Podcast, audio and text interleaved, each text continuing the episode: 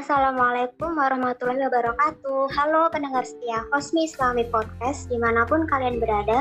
Balik lagi bersama kami yang kali ini hadir dengan tema yang sangat menarik, yaitu Let Me Know About Your Time Management, dengan pembicara yang sangat keren tentunya dan juga sangat menarik. Ada Zaki dari staf P P P FOSMI dan Alfaiza dari staf Sekre FOSMI F O N S dua ribu dua puluh satu.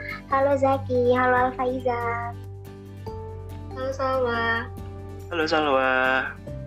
Oke, sekarang langsung aja kita mulai podcast kali ini. Nah, yang pertama aku mau tanya dulu nih, menurut kalian sendiri tuh manajemen waktu penting gak sih? Coba dari Alfaiza dulu deh. Oke, makasih Salwa. Nah, yang pasti manajemen waktu itu penting banget, karena kita sebagai mahasiswa kan berkewajiban untuk bisa mencapai tujuan akademis kita sebagai mahasiswa. Tapi selain itu, sebagai mahasiswa juga kita dituntut untuk bisa berkontribusi kepada sesama agar bisa menebar kebermanfaatan bagi sekitar kita. Maka dari itu, pasti kebanyakan mahasiswa mengikuti berbagai kegiatan maupun organisasi. Kalau udah gitu, otomatis tanggung jawab kita makin bertambah dong. Nah, makanya kenapa manajemen waktu itu penting supaya kita bisa merencanakan dan memproyeksikan kegiatan kita ke depan. Itu sih, Sal. Oke, sekarang kalau dari Zaki, gimana sih menurut Zaki pentingnya manajemen waktu? Oke, terima kasih Salwa. Uh, pentingnya manajemen waktu menurut aku itu hmm, sangat penting banget sih. Apalagi kita sebagai mahasiswa yang aktif dalam organisasi, aktif dalam melakukan kegiatan apapun, manajemen waktu itu sangat penting. Apalagi kita sekarang kuliah dalam keadaan pandemi ataupun keadaan daring, tentu manajemen waktu antara kuliah dan juga organisasi itu sangat penting, dan juga hmm, di situ kita diajarkan bagaimana antara membagi waktu uh, untuk dalam dunia perkuliahan dan juga dalam berorganisasian. Seperti itu sih. Mantap banget nih jawaban dari kedua pembicara kita. Selanjutnya, gimana sih cara kalian untuk membagi waktu antara organisasi, kuliah, dan waktu ibadah? Karena kalian juga kan pasti ikut dong banyak komunitas dan organisasi baik di luar kampus maupun di area kampus. Coba dari Alfaiza dulu. Oke, gimana cara kalian membagi waktu antara organisasi, kuliah, dan waktu ibadah? Um, di sini aku mau sharing atau berbagi pengalaman Um, dalam aku mengikuti organisasi sampai saat ini ya. Jadi aku menerapkan yang namanya skala prioritas, yang mana prioritas utama itu harus didahulukan dan tidak bisa diganggu-gugat. Nah di sini posisinya, karena kita sebagai seorang muslim, itu artinya kita mempunyai kewajiban, yakni sholat lima waktu. Dan menurutku ibadah itu adalah prioritas utama yang tidak bisa diganggu-gugat kapanpun dan dimanapun. Oleh karenanya misal nih, kebetulan kita sedang ada kegiatan, organisasi, atau kepanitiaan, kemudian sudah memasuki waktu sholat. Nah, di situ kita harus bisa mempertimbangkan mana yang harus kita dahulukan. Yang jelas adalah ibadah, karena ibadah itu urusan dunia akhirat, jadi tidak bisa kita ganggu-gugat. Nah, terus untuk masalah organisasi sama kuliah nih. Nah, sebenarnya pentingan mana sih atau lebih prioritas mana antara organisasi maupun kuliah? Kalau menurut aku pribadi sih, um, ini bukan masalah soal pilihan, melainkan sebuah kewajiban. Karena di saat kita memutuskan untuk mengikuti suatu organisasi atau kegiatan, itu artinya ada komitmen yang sudah kita buat. Dan oleh karenanya kita harus menjalani itu karena sebagai bentuk konsekuensi yang harus kita jalani, karena itu adalah satu kewajiban. Nah, makanya uh, kita... kita sudah memutuskan untuk mengikuti suatu kegiatan, kita harus menjalani kegiatan tersebut. E, istilahnya itu menyelam dan berenang hingga mentas lagi.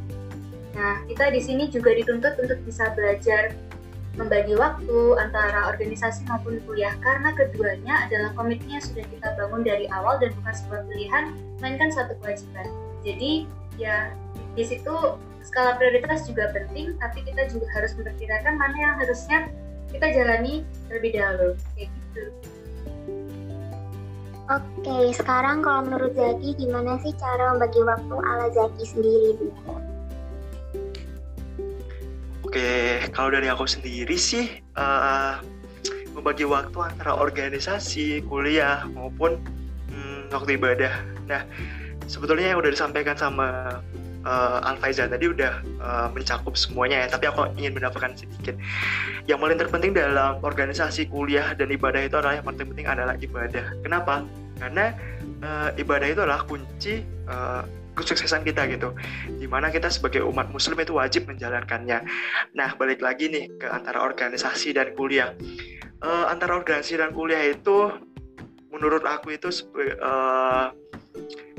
sambil menyelam minum air. Nah, kalau kita udah nyemplung ke dalam air tersebut, ya udah sekalian minum aja gitu, kalau menurut pandangan aku sendiri.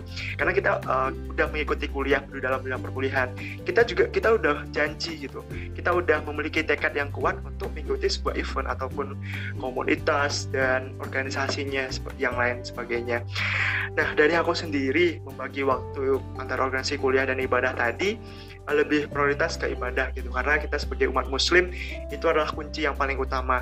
Sedangkan antara organisasi dan kuliah menurutku itu uh, kita bisa melakukannya secara berbarengan, diibaratkan seperti menyelam sambil minum air. Mungkin itu sih, Sal. Oke, nggak kalah keren juga nih cara membagi waktu ala Zaki ya. Uh, selanjutnya, karena kan kita tuh masih mahasiswa di masa pandemi ya, dan gak kerasa udah setahun aja nih kita kuliah secara online dan bersahabat banget dengan Zoom, Google Meet, Google Drive, dan lain-lain. Nah, gimana sih cara kalian kalau ada meeting online yang waktunya berbarengan, apakah menurut kalian itu dengan cara multitasking itu uh, dapat mengefektifkan uh, kegiatan yang kalian ikuti? Gimana pendapat dari Alfaiza dulu? Um, kalau menurutku pribadi, multitasking itu kayak gimana sih? Um, dari pengalaman aku sampai saat ini, jujur aku bukan tipikal orang yang cocok untuk melakukan multitasking. Nah, karena emang pada dasarnya manusia itu hanya bisa fokus pada satu hal gitu. Dan tapi multitasking itu juga perlu, apalagi aku mengikuti beberapa kegiatan sekaligus.